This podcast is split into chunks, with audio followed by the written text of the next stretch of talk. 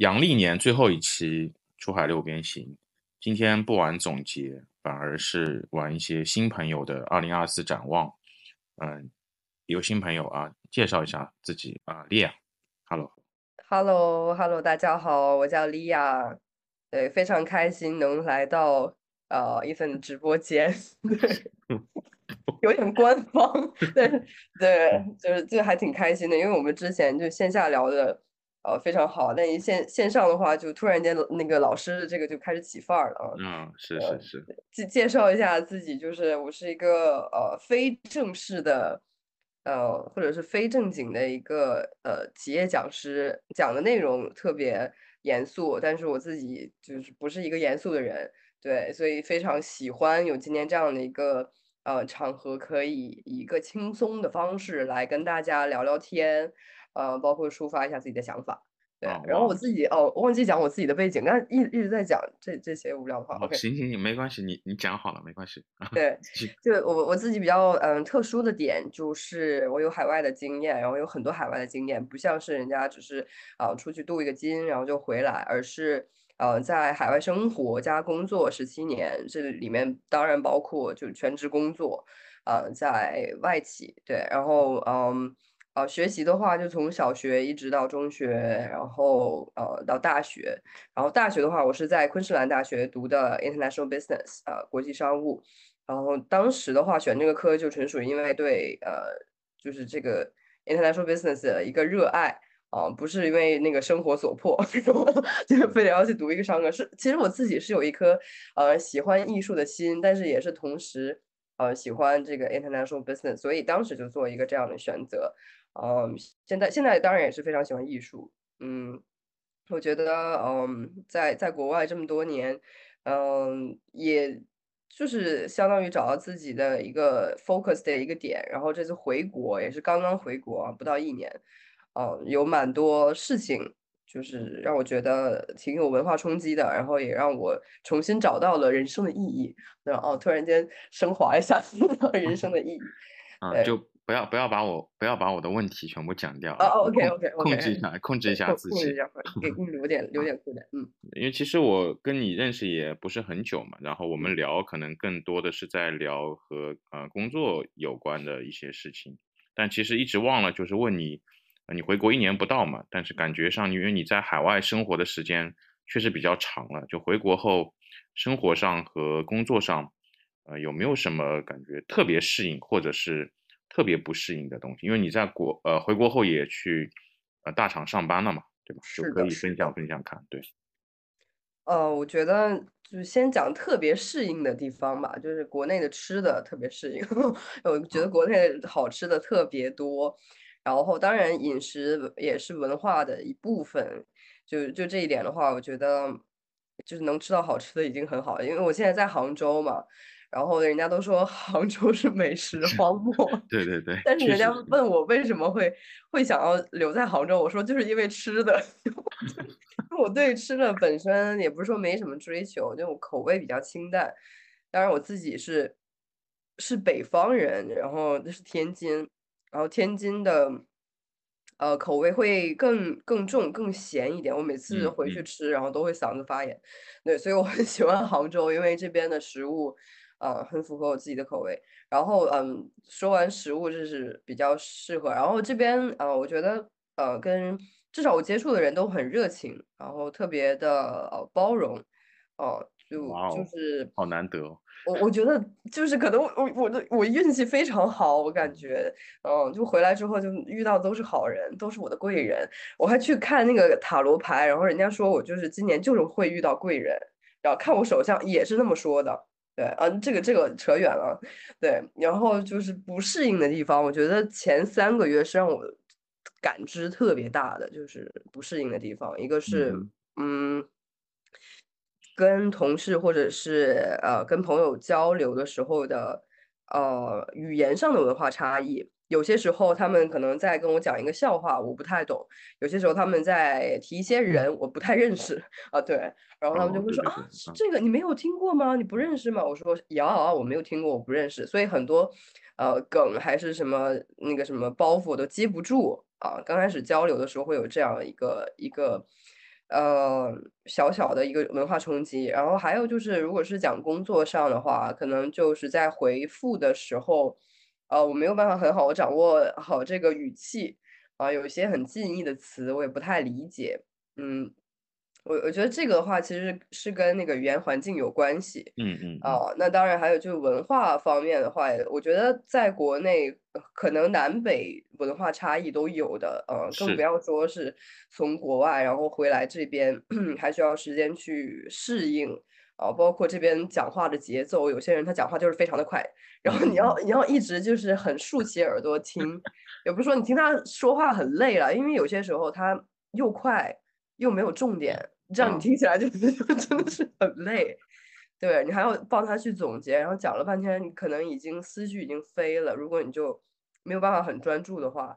对，就这些可能是我会呃遇到的一些刚开始会遇到的一些呃不太习惯的地方。嗯，你你中文是讲的是比较流利，你你主要是呃在海外是就是打字方面或者是书写方面不太用是吧？呃，讲讲中文的话，其实，在海外讲中文的场合还挺少的。因为在新加坡的话，我的朋友、同学他们都新加坡人居多，当然那边华人也很多。嗯，但我们讲话不会完全用呃百分之百中文，会中英掺杂，还会加一些对，还会加一些呃呃方言什么的。对，就比如说啊，我们去买奶茶，他们那个。呃，奶茶不叫 milk tea，叫 day。啊，就是奶茶，就冰奶茶叫 day 冰。对你跟人家讲说啊，我要一个 day C 小奶啊，这这个你一听你就不知道要你叫要什么。Day C 的意思就是说那个奶茶的奶是呃蒸牛奶，它如果只是 day，它是 condensed milk，就是炼乳，这是两个，所以 day C 就是 evaporated milk。然后再加上小歹就是少糖的意思，我也不知道这个呃方言是哪里的。对，得西小歹怎么这么像粤语啊？感觉是吗？因为因为他们那边是文化很融合的，是是是是是。对，然后就是有很多种族、很多宗教，包括很多语言，他们的 menu 菜单上都是写 day C，就拼出来嘛，T E H 啊，C 就是一个 C I，对，day C，对，这一个小小的一个小小的呃点。对对，因为你刚才讲到一些梗，这个其实，嗯，我比较有感受。就像因为都在做出海这块嘛，特别是社交媒体上，你想要去看他们一些呃梗图啊这种，然后你会发现不知道它的笑点在哪里。是的。如果你到什么 Reddit 那种地方，那就更难了，就是它非常非常的本土。其实这个差异是你只要是跨一个国家。呃，然后再加上跨一些年龄层的话，其实都不太知道。就是哪怕像海外，他们会做一些那种品牌做一些复古的一些 campaign，然后他复的这个古到底是个什么什么东西，我也不知道。就是因为对他们那边可能，呃，八零后小时候都知道的一个事情，就像我们这里去去看什么黑猫警长啊。这种大家知道，但是你放到一个别的国家就不太了解。一下透露自己的 年龄了。没有，我这个反正透露过很多次。OK，没关系。OK，我我是飞天小女警。啊，飞天小女警，这这也。赶快澄清一下，不要人家听到我的声音觉得我跟你是一个一个一个年代，还是黑猫警长。差十岁啊，差十岁，我们这里要先先声明一下。OK，因为你在海外也不是说只是去。呃，读个硕士啊什么的，就是你的工作，上次听你说也是和，呃，电商以及跟互联网这块有关系嘛？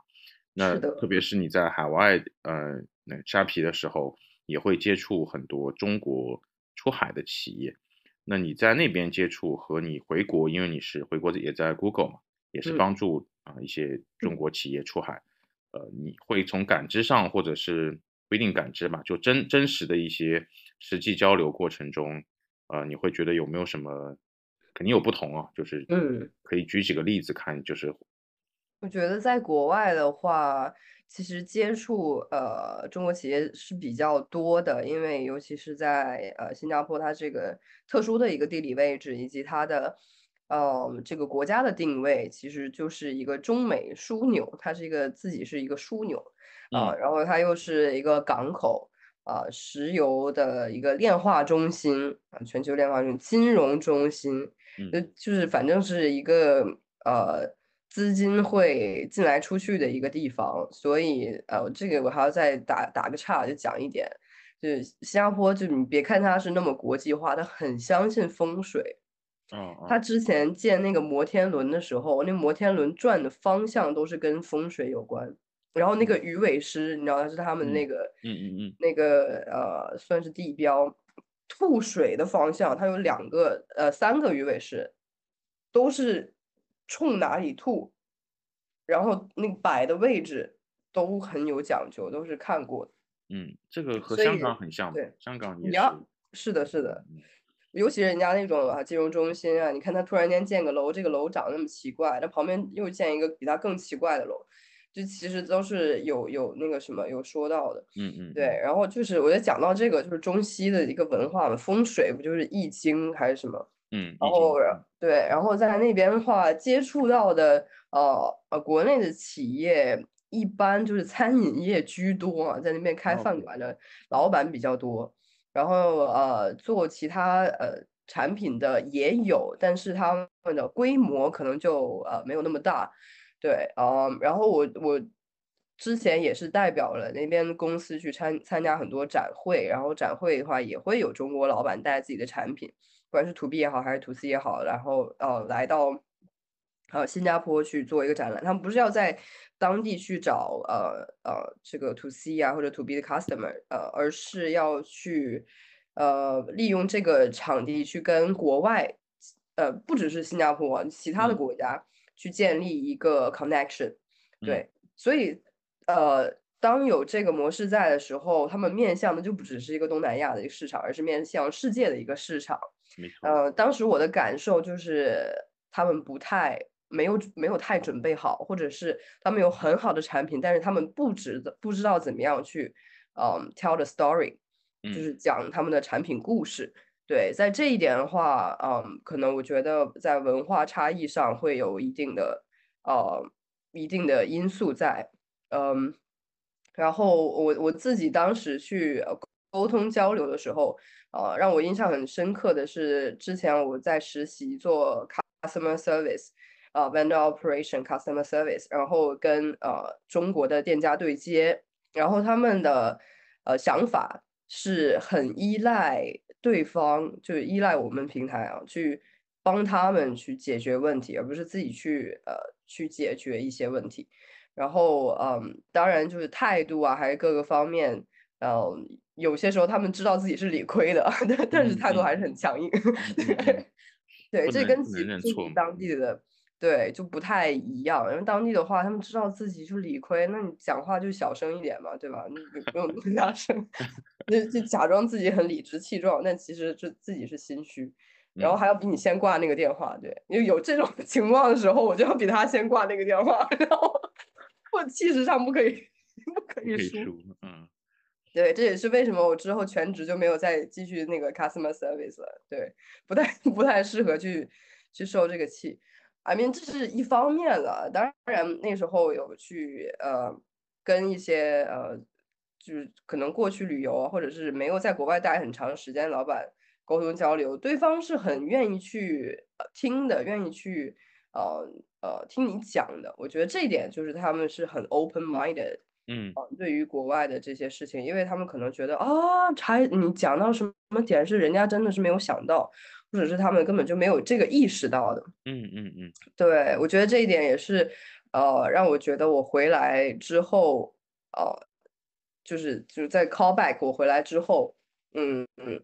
遇到的呃一个一个，嗯，让我心里觉得有呃印象的一件事情，比如说，呃，比如说像我小时候我回来。啊，我家里就会安排一堆饭局，就让我去分享我在海外啊，人家就会问啊，海外还适不适应啊，还是怎么？然后我想，我已经去那边都快十年了，你还问我适不适应？当然适应啊，不然呢？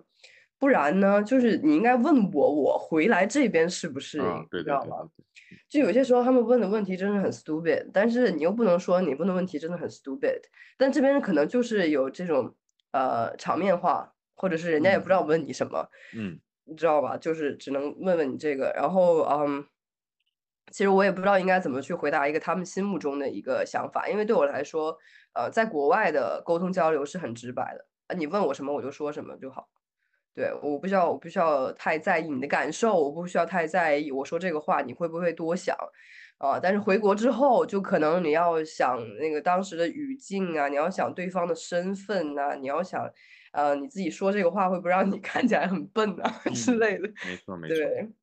对，就是。我我我已经忘记你刚问 什么问题。我我感觉你已经快忘记了。我就说，呃，出海的企业嘛，因为你刚才讲了在海外接触到一些出去的企业，因为你回国之后不是也在接触嘛？嗯，对。呃，回国之后，我觉得接触到的这些企业，因为是在谷歌嘛，然后呃，接触到这些企业，我觉得他们都有一颗非常好学的心，就至少就跟我对接到的是这样。然后其次就是，嗯，有一些企业哦，他们有一个非常固定的、固化的一个思维模式，啊，我我会觉得可能跟这边的教育有关，也可能跟他呃所在的这个体系以及他呃处在的这个管理层面有有关系啊，然后是比较呃比较 fixed，就比较呃不太呃刻板。嗯，对，就比较刻板，就不太 flexible。因为在国外的话，其实，嗯，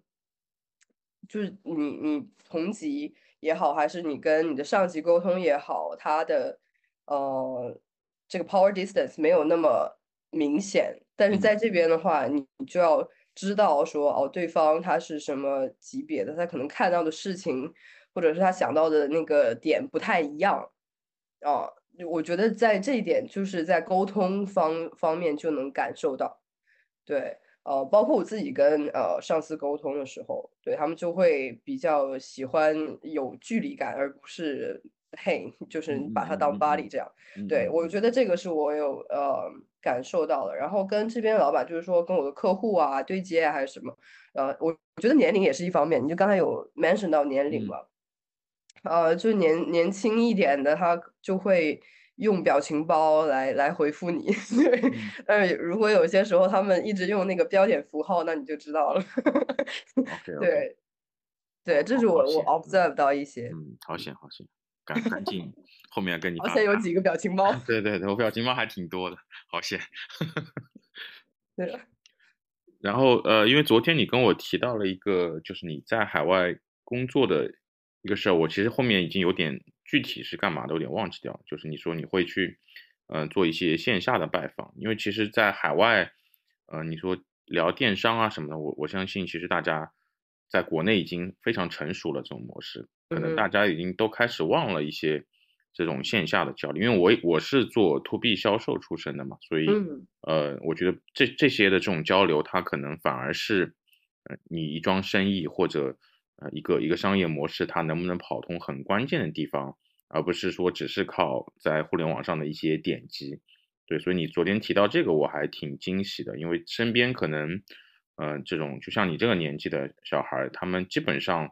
没有这样的一个经历。大部分来说，更多的可能都是做一些电商运营啊，或者是就偏线上的东西。对，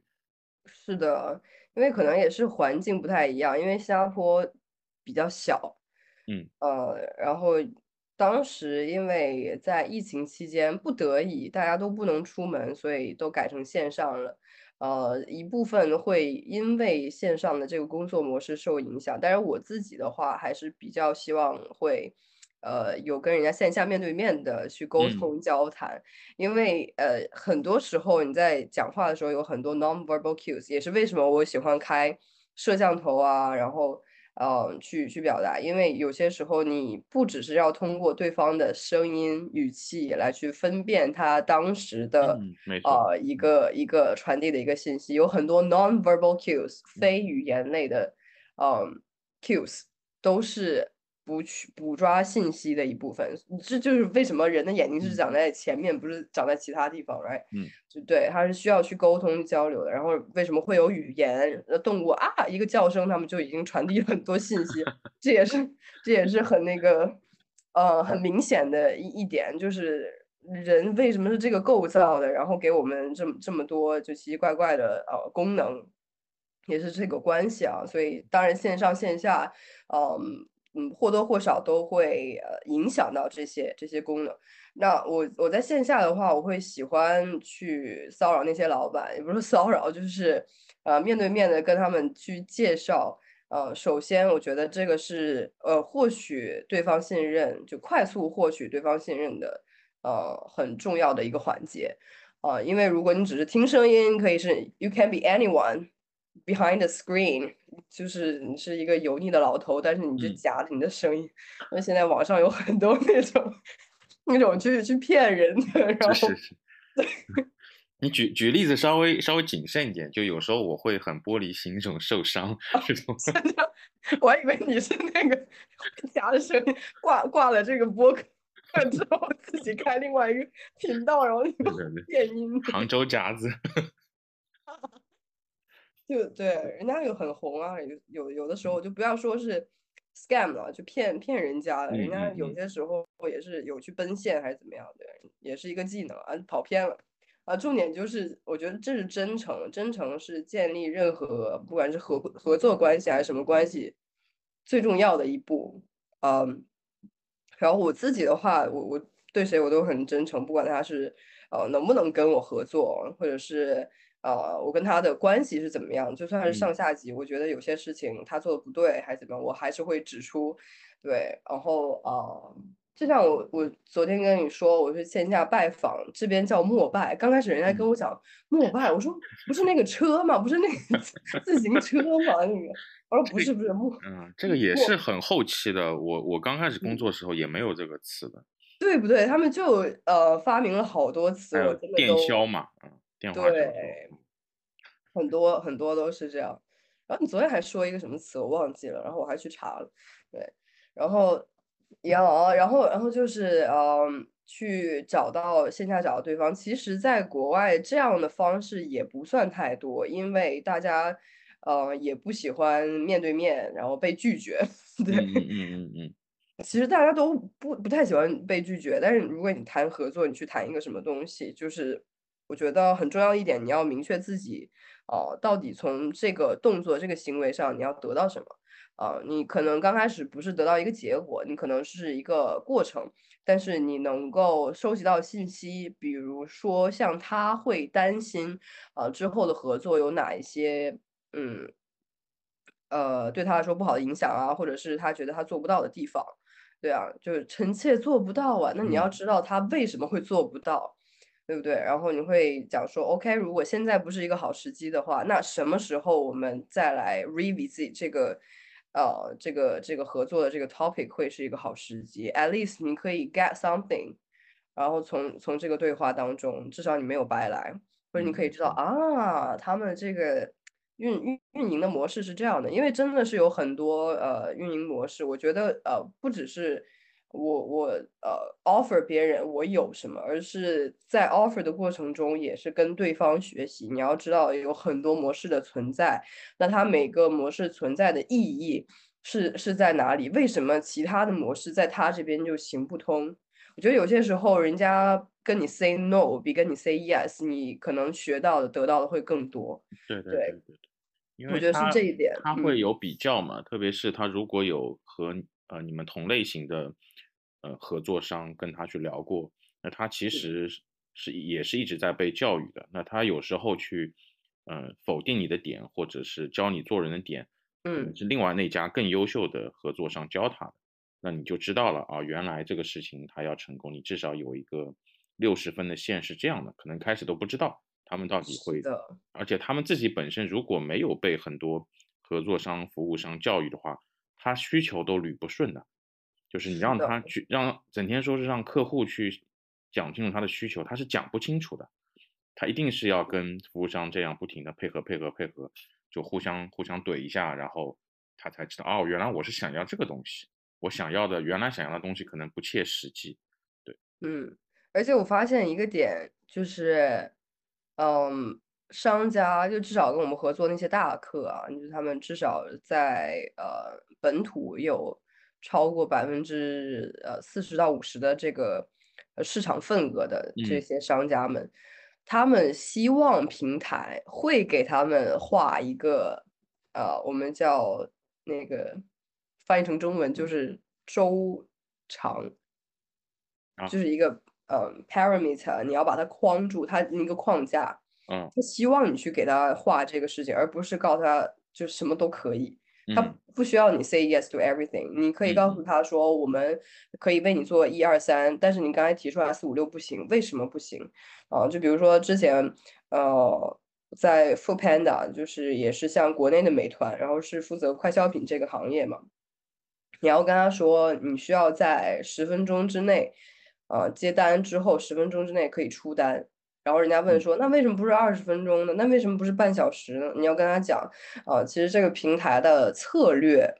就是快，嗯，你可以三十分钟出单，那人家就不会从你这边再去 order，这是一个互相的一个点。我就举一个最最简单的一个例子啊，就是这个。然后当然还有其他的，包括你的那个 SKU 的上限呐，你要怎么选品呐？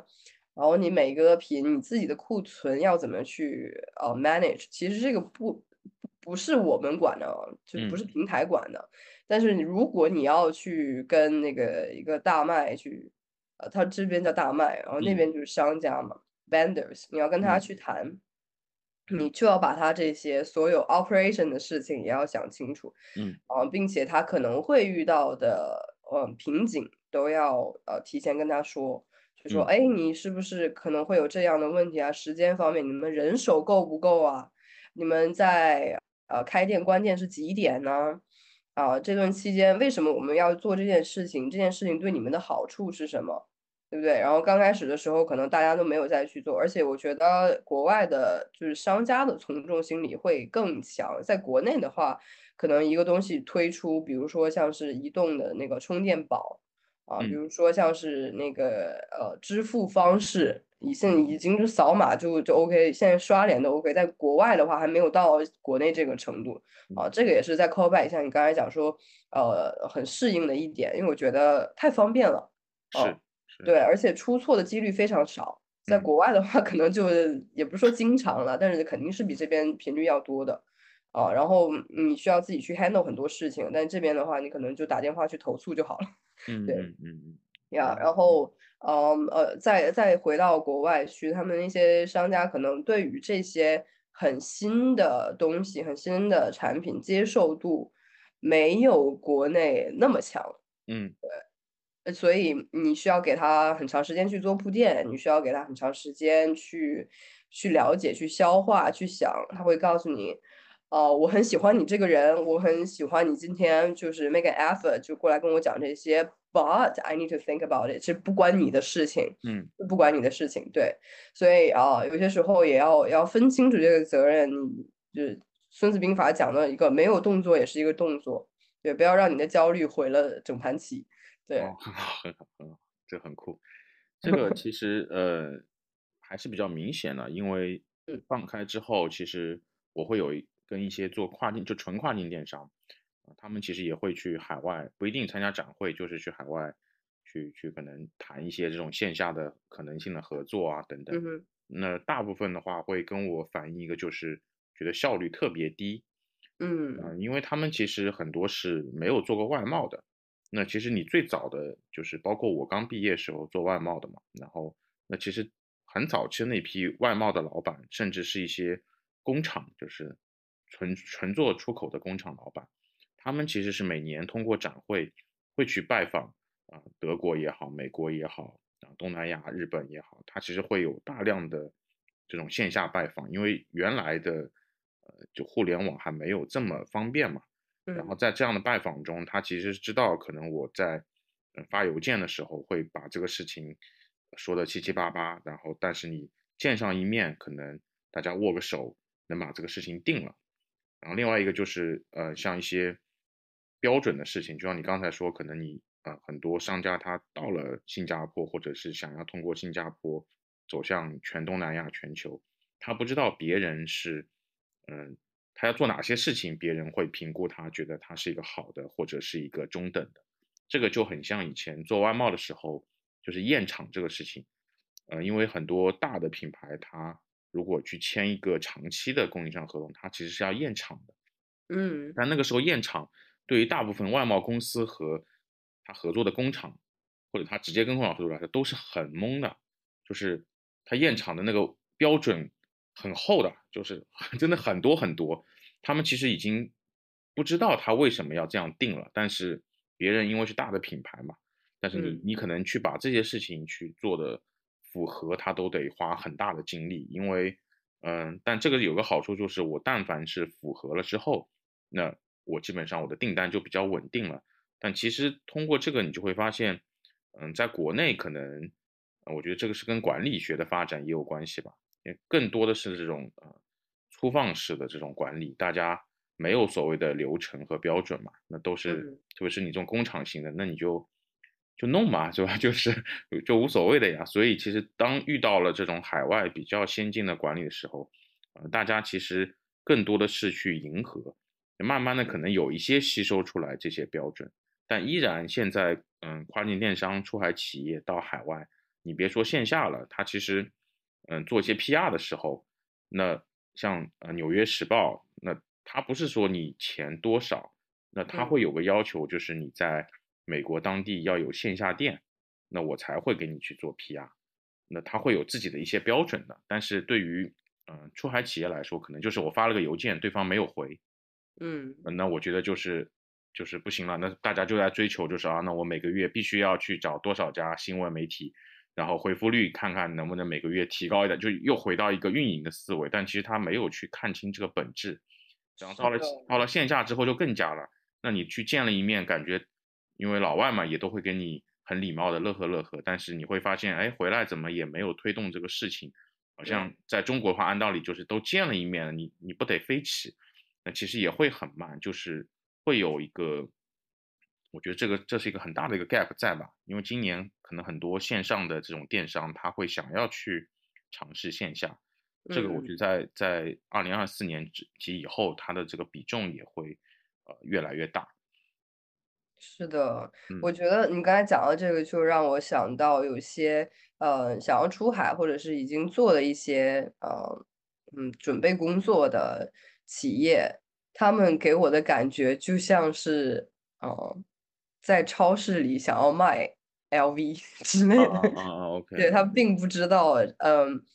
海外哪一些场合或者是哪一些呃地方适合去卖这他们的产品，去展示他们的产品。嗯嗯。啊，然后以什么样的方式去呃迎合当地的市场。嗯呃，然后他们可能就会捕风捉影到呃别人做了什么事情，然后成功了，然后那我也这样去做。他并没并没有去深度分析一下自己跟对方是不是有同样的竞争优势，嗯啊，同样的呃这个产品优势，还有各个方面，然后就是贸然去去复制粘贴，对，然后结果的话就是呃可想而知，都是以失败告终。然后 OK，我砸了钱了，没有效果，我回来。但是你问他真的学到什么，他其实会告诉你下次不要这么去做。啊，对，这个这个东西不好搞，对吧？就是会对对，这 也也说不出来什么啊。如果说得出来的话，他下一次就就不会了，或者是他就是啊，不会因为碰一鼻子灰而而灰心丧气，而是说 OK，我这次没有成功没有关系，至少我知道了这个东西应该在在哪里。或者他就是给自己排了一个雷，就是我我不知道成功的方法是什么，但是我知道这个方法肯定会失败。嗯，这样的话也也是呃避雷嘛，给自己避个雷。嗯，我我觉得这个一点也是为什么我想要跟大家去做多一点分享啊，因为呃踩雷的老板很多，但他们就是踩完雷之后把门关起来，都不要跟大家说。但这个这个就是会 导致说下面的人可能会跟他踩一样的雷。对对对，这个因为。这个之前我有一期也提到了，就它本质问题是在国内做生意，嗯，你要获取流量，就是两个字下沉，嗯，就是你会发现，因为它有足够大的地方让你下沉嘛，那你不用想着动太多脑筋，你只要去愿意去跟着那些下沉的平台和渠道一起下沉，你这个事情的，就是你能做起来的难度其实并不高，只是说你因为门槛很低。进的人多了，大家，对吧？你争你争我夺的，它后面慢慢慢慢变红了，然后这个难度会变高。然后刚才那个，我也就是听你讲到这个，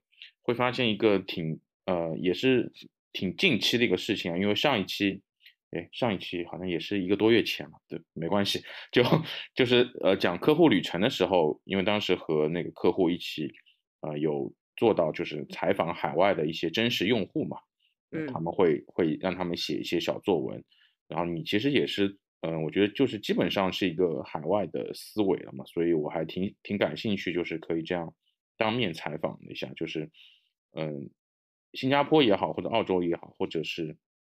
啊。东南亚、欧美都 OK，就是，呃，因为大家都很想知道，就是就是消费者的一些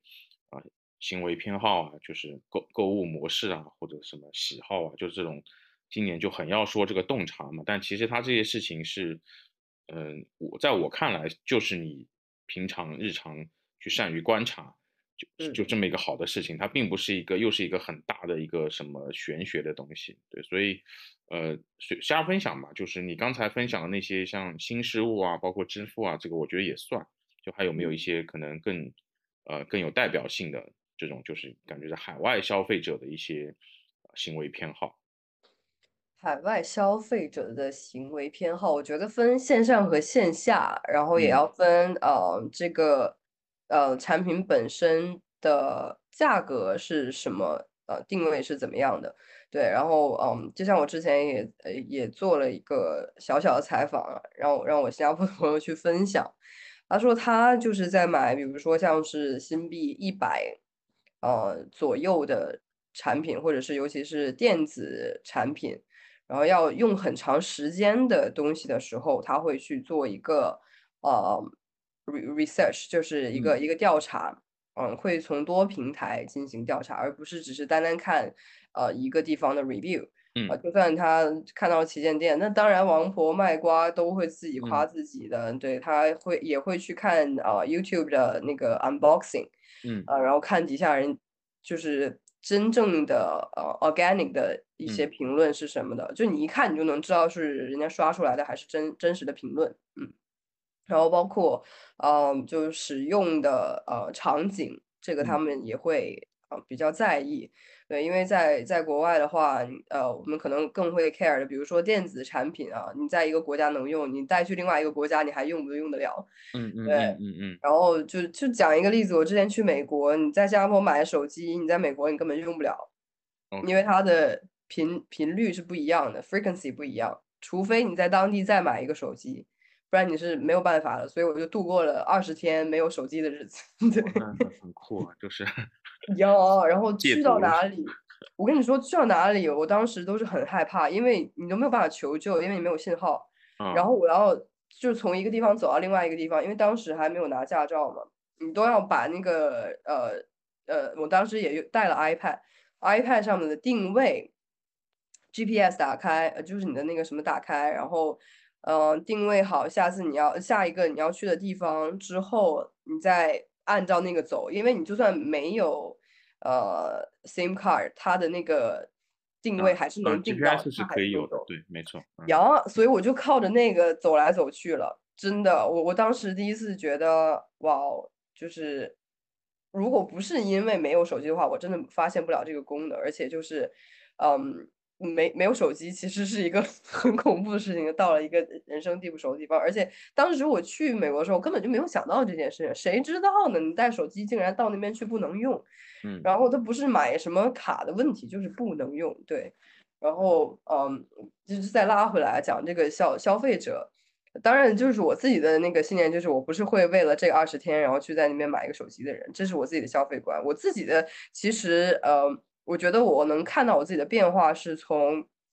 maybe 我刚开始工作，我可能呃挣了一点钱，我愿意去呃买一些之前是学生的时候买不起的东西，呃，那当然我会去做一个衡量，因为刚开始你去会多买这些重复的东西，其实它的使用频率并没有很高，那你就会慢慢去呃缩减，变成如果一样东西可以完成三件事的话，那你就拿那一样就好。就不是一直去囤积那么多东西啊，然后你还要想着我有这个东西，我要下次记得用它，就感觉是给你徒生一个烦恼。我当时就是觉得我自己东西太多，然后看了一本书叫呃，stuffocation，其实它是 stuffocation 那个窒息的变变异的一嗯个词，就是 stuff 变成东西 stuffication，就是东西让你觉得窒息。对，然后里面就有讲到，有些时候我们的烦恼就是来自于你有了太多你其实根本不需要的东西。这个也就是，呃，当时为什么会呃呃这个资本主义它会做这件事情，是因为它 produce 了，嗯、大过于我们实际嗯需要的东西，所以他要去做营销，他要去把他没有办法卖出去的东西给你营销出去，让你觉得你需要它。嗯呀，所以这个其实也是一个演变，因为慢慢大家都被营销习惯了，它不再是一个嗯肌肉记忆，它已经变成一个疲倦了，已经让人家有病态了，所以人会觉得说，OK，那我下次要理智一点，我要克制自己冲动消费。当你冲动消费的时候，自己已经知道你在冲动消费，这也是为什么就像呃。至少我这一个年龄层的，他们很少，比如说在抖音嗯看什么直播，然后突然间下一个单，都是他们的妈妈，他们的妈妈可能嗯会去看一些 Facebook 啊，看一些 TikTok 什么，然后下单，但是他们也知道自己是冲动消费，所以每次在门口拿了快递之后，马上飞奔进房间，然后再打开，因为很怕被其他人知道。然后就会被说，就说你看你这边已经放了五十双鞋了，你还在那边买这个鞋，对你到底有几双脚？你买那么多鞋，我真的就怀疑你有几双脚。这是我朋友跟我说的实话，对，因为他他妈就是，嗯，就是也是呃五五十多岁，还是嗯很时髦，穿高跟鞋。上次跟我讲说他妈妈那个腰扭了，穿高跟鞋扭到了。对，但是就是 就是谁能想到，就是已经跳广场舞的年纪，人家妈妈买高高跟鞋，你知道放在家里，而且买一买买那么多双，这就是一个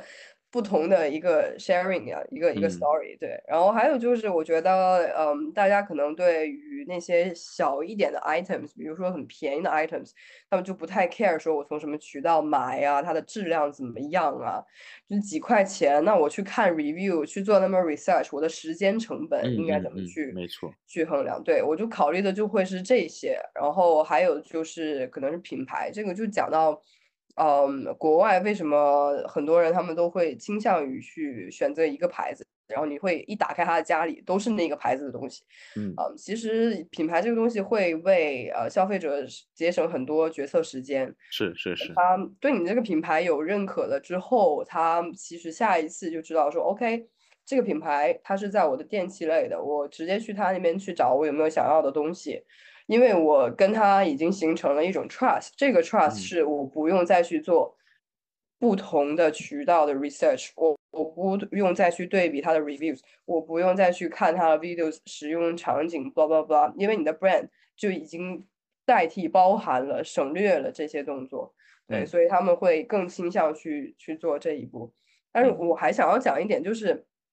我很 surprise，就我这次回国看到很多很棒的呃中国品牌，就是我用的也很好，但是就是嗯。在国外没有。嗯。我觉得这一嗯。点就是让我有一点就 what 为什么在国外会没有？他们明明在国外活得下去啊，啊就是 why 嗯。why 我愿意给他免费做 做一个品牌的一个规划师，因为我觉得他们肯定是有市场的。对啊，真的。现在特别是有一些这种偏年轻人呃主理人做的一些小众品牌，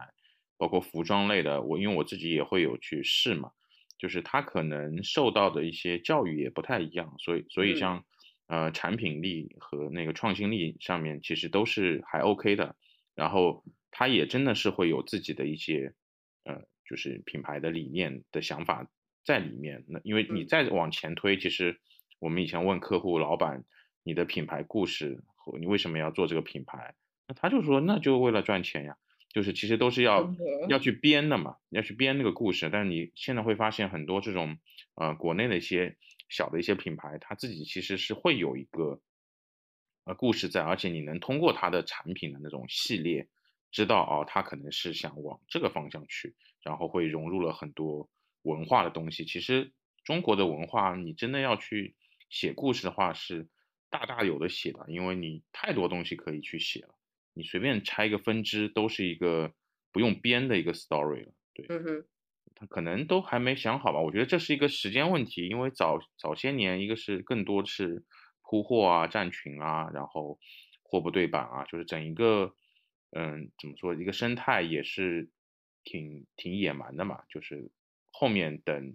呃，这个节奏来说，因为我看到一些品牌，它确实很很慢，慢慢的，然后也呃增量也不不不太大，但是它就至少能活了一个三四年下来，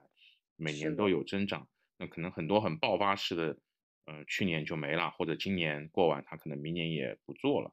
所以这是一个，我觉得是一个时间问题吧，因为整个中国文化现在就是过于快嘛。那到今年可能大家发现不可能了嘛，就你不可能永远可以这样成倍增长的这种，嗯，除非去做一些，对吧？就是刑罚典礼的事情，就是不然不然也很难。对，然后然后你呃，你现在因为你是三月份回来的吗？还是二月份？哦，对，三月三月底回来的。啊，嗯。然后等于说也就工作了半年，差不多。对，差不多半年。啊，OK OK，嗯，挺好呀，挺好。然后那个你你自己会有什么打算吗？因为呃，昨天你有提到，就说可能选择也还挺多嘛，就是可能也可以可以有别的国。你本来回国好像也不是说就一心想要，本来想着要待在这儿。对，你就自己有没有什么 plan？二零二四年。嗯，我的主要的 plan 就是可以。嗯，开上房车可以到处去走一走，这个会是我的一个努力的目标。然后刚开始的话是想要自己去改装，然后现在已经就是呃，就是知难而退了这个想法。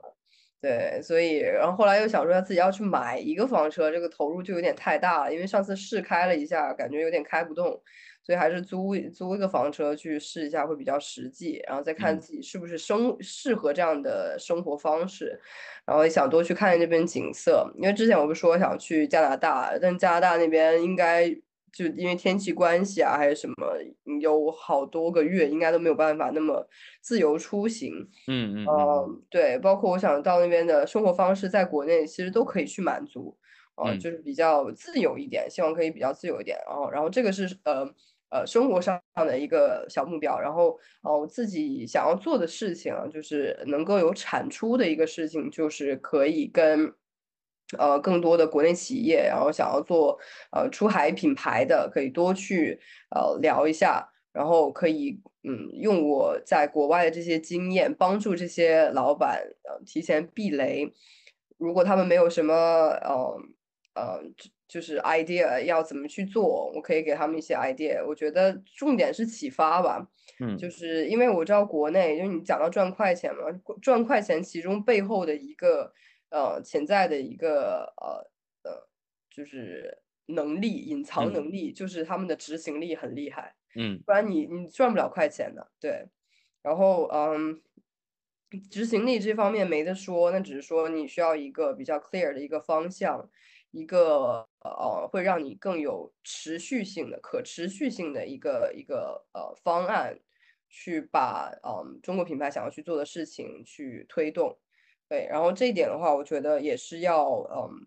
嗯做一个长线的一个规划啊。短线的话，就是我们怎么样让自己在国外这个竞争市场。活下来，然后长线的话是怎么样把这个品牌做好？这是我们的一个 goal，是一个 vision。啊，这个 vision 不是不是靠一个呃 revenue 的一个 KPI 就可以去定义的，而是说你你要怎么去把这个东西做好？因为在国外啊，就跟国内呃有一个差别，就是国内看的就是啊，你你卖了多少钱啊，今年，嗯，对吧？增长了多少呀？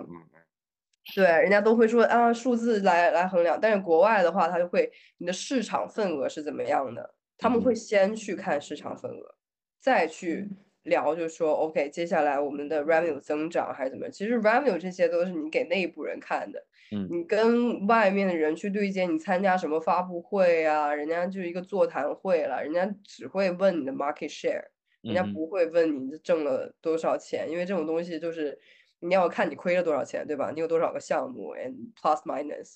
对，这种东西也是给股东看的。对，然后就是呃，以国外的思维是这样吧？我觉得，嗯，这也是我我回来然后待在这边的一个意义所在，就是我跟别人不一样的点。我不我不希望他是让我在这边会呃呃生活也好，或者是工作也好，成为一个呃一个 blocker 一个阻碍，而是我应该去利用我自己这个优势，然后去呃呃发光发热，然后影响这边的呃决策者，然后让他们知道，因为我我觉得，嗯，这才这样才是一个可持续，对我来说是一个可持续性的一个发展。我并没有想要去呃改变我自己的哦三观还有价值观 everything，因为我觉得这个价值观其实对于呃想要出海的老板来说是非常非常有价值的。哦，这个就是嗯你。你交一个任务给你的呃，就服务商或者去去承包一个事情，你连验货的标准都不知道怎么去定，你要怎么样去呃 benchmark 人家做的好还是不好？你这个钱花的值还是不值？对不对？就是很多时候都是这样。然后这样就让我想到，就是海外营销有一点。就是感觉这边老板很用力，但是感觉很像腾格尔在唱那个乌梅子 什么。就是我昨天看那个视频笑的不行，老师真的唱的很认真，但是就是在唱乌梅子酱，你就没有办法很认真的对待他。那腾格尔的这两年的一个拿手好戏，就是 就是是是很来劲。对啊，我天天在电梯里就听他那个唱那个喵喵喵喵喵，就这边老板出海做的营销广告就有这种感觉，你就细心的品，就是这样。是因为它是一个恶性循环，就是以前也经常分享，就是你作为服务商还不是最痛苦的，就甲方里面的可能品牌总监、营销总监或者是社媒运营的，呃。小朋友啊，什么他是会很痛苦，因为他可能，嗯，自己边做边看边学，他知道了什么是重要的，但这个东西是没有办法向上说服的。他他向上管理的话，只能去，嗯，就做到那些可能意义不是很大，但是老板看得懂的那些数字。那你服务商也是，服务商最终发现，哎，我我给你想的一些创意啊或者什么，你其实。呃，不能衡量嘛，或者你你并不觉得这个东西值钱，你还是希望看涨粉了多少啊，播放量多少啊，然后转化了多少，那我就做，那我就做不正确的事情，但是可能可以收尾款嘛，那就会就会导致你刚才说就会有这样的结果出来啊。就让我想到那时候在谷歌的时候，我就呃问人家要那个网站，我说你网站拿拿过来给我看一下，就是我看一下他如果投这个广告的话是 O 不 OK 的，因为你投广告，他对网站的那个要求也是有的嘛，不是说就随随便便做出来一个网站能打开就行，no。然后他们就感觉就很支支吾吾，我说你到底在支吾些什么呀？就是说我这个做的就是网站做的挺便宜的，那你就看一下吧，就感觉好像要就把裤子脱下来给人家看一样。就这种感觉，然后我看了之后还真的不怎么样，就是真的，真的是呃挺省钱的 啊。对，因为从可能从优化到审美视觉这块，真的，他不是他觉得这些东西可能没有办法衡量。对，反正谈到计划，就是也也说一下，就是呃后面会和李亚有一个系列直播，就是名字反正你想的叫沉默的老板。行吧，就是我我也是，当时可能就是你还是有一点战术的，就你前面给的那些像正大综艺一样的东西，做了一个铺垫，就是我已经开始没有预期了，然后突然看到这个看似好像是不是又像题目又不像，我就觉得特别的来劲，然后呃对，有一个我就是系系列直播吧，呃可能会有线下，就是在靠后点的时间，但以直播的形式为主。呃，你可以，你要不要介绍一下？OK，我就介绍一下，就是很多时候就是在正经的地方讲一些东西，就让我觉得很无聊。但是有很多自己想讲，但是那个场合不太适合的，都会放在这边讲一讲。是是是，这个这个确实也是个也是一个痛点啊，因为其实 Lia 他会在一些可能品牌类的服务商，包括之前在呃像谷歌这样的官方的地方，他会去做一些分享，但会有很多限制。就像我我去谷歌讲，我肯定还是。要去照顾一下 YouTube，对吧？那我在亚马逊那边讲，肯定还是要照顾一下亚马逊的一些东西。然后可能到一些什么支付啊什么，反正都都得去，呃，有很多的，就是怎么说，这是人情的一些事情。是然后我觉得很多的，就怎么说，老板也好，或者打工人也好，他对于这个营销和品牌的一些就最基础的，呃，这些知识，他也没有系统去看过。或者他没有沉下心去看，然后这个我我我觉得也是有必要去好好的再去说一下，因为其实经典的东西最好用，就是不是说可能今天嗯听到什么什么又很火，明天听到什么什么又很火，你可以去追一下这个潮流，但是他不知道，就是它是一个两两条路的事情，对吧？你就可以去赶潮流，但是你的经典的东西还是得要知道，不然你那个潮流赶上了，可能也接不住。然后这是一方面，然后另外一方面就是，呃，我觉得就是还是一个双赢嘛，就是大家，嗯，作为打工人，你二零二四年，嗯，到底想要要不要跳槽啊，或者要不要转岗啊，要，呃，在在出海这个圈子里到底要怎么做？然后如果你是老板的话，老板不是喜欢定战略嘛？就除了你公司那些，对吧？就是。压也不能叫压榨，就是管控员工的那些。不要说这种大实话。呃，KPI 定完了之后，就是可以，也可以来听一听，就是你从呃企业级的这种呃出海的，不不管是品牌策略、营销策略还是业务策略，这些也会做一定的分享。第一次是第一次的时间啊，你来说啊。啊，第一次时间是在一月十七日。